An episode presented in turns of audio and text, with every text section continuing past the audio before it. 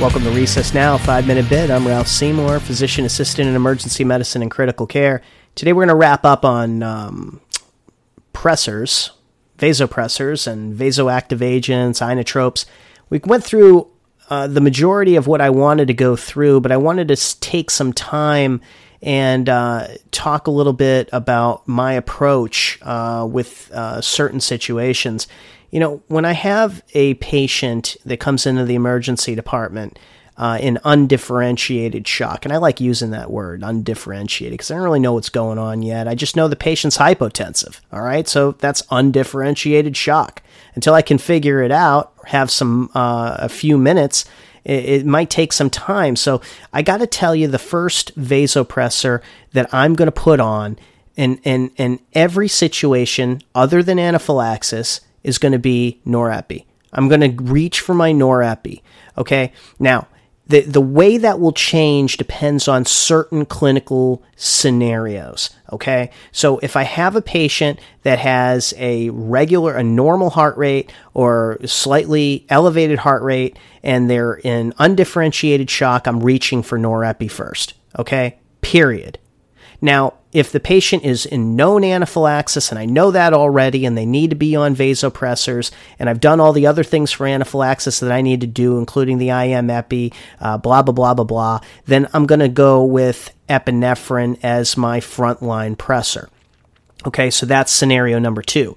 Scenario number three is my patient that's crashing, is bradycardic, uh, and I'm trying to keep them from going over the edge, and, and, and they need some inotropy, they need some chronotropy, they need some pressing. Uh, sometimes, you know, just based on my training and, and where I came from, I'm going with dopamine. Now, some people would disagree with me, and I'm okay with that. Please feel free to give me some feedback in at our email that that we uh, that we post. You know, recessnowquestions at gmail.com. If you have any feedback for me, I'd be happy um, to to interact with you. But that's just my thought on that. That's when I that's when I reach for dopamine is in the bradycardic setting. Okay.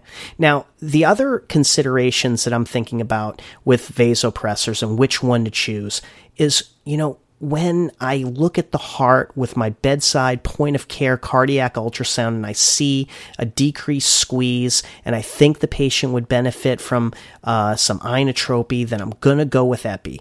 Epi is going to be my number one inotrope. Can you consider dobutamine? Sure, you can. Yeah, if you're familiar with it, yeah, absolutely. Go with dobutamine. I'd stre- I, I, I would dissuade you from going with milrinone um, unless you're really familiar with it because it's longer acting. This is just kind of reviewing that. But I'm going first with epinephrine as my inotrope of choice. And, and, low doses of epinephrine will take you a long way. Remember that low doses of epinephrine provide, they pack quite a punch with that with that inotropy. So remember that. Okay? So that is my inotrope of choice in the setting of cardiogenic shock. I like epi. All right. Now, if I'm thinking about right ventricular failure, not something that we're going to diagnose very easily in the emergency department. Look, guys, I get it. But the thing is, with the advent of ultrasound, and people are getting better with this, and I, for one, love looking at the right heart. I'm looking for signs of right ventricular dysfunction all the time. I'm looking at my TAPSE. I'm looking at my my uh, TR jet velocity. I'm looking at this stuff, right? So if I can see that the patient's right heart is struggling and I want to decrease some of that afterload against that right ventricle, I'm think and I need a pressor, I'm thinking about I'm thinking about vasopressin. Vasopressin can do that. I'm thinking about dobutamine. Dobutamine can do that. I'm thinking about milrinone, but again, milrinone is going to last a long time and I don't have much experience with it. Okay?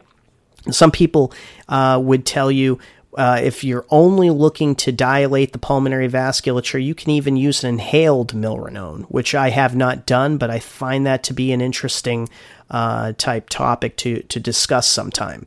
Um, the last thing I want to talk about in the uh, in the setting of uh, scenarios is you know, when I have a patient in shock that comes into the emergency department, I don't usually wait longer than 30 minutes to get them on pressors if they're prov- profoundly hypotensive. If I'm starting fluids and I get that first liter in and they're still hypotensive, I start my pressors along with them and I'll do it peripherally.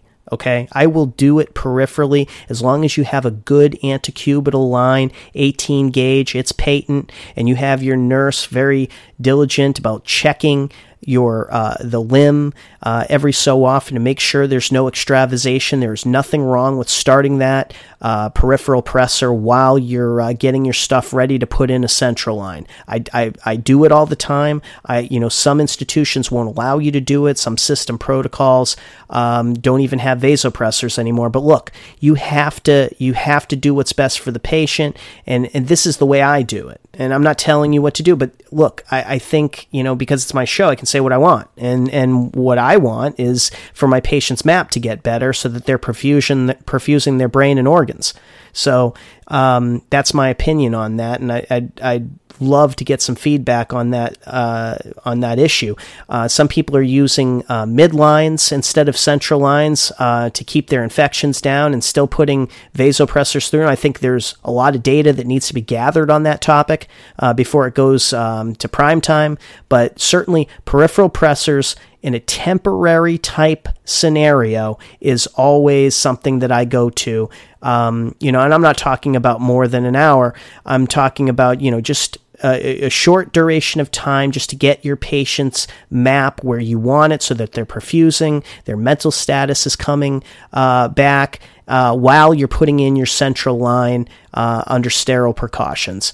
Uh, this will wrap up our uh, talk on vasopressors and inotropes. Uh, this was fun. we'll see you next time for our next series of five minute bits. I'm Ralph Seymour, physician assistant in emergency medicine and critical care.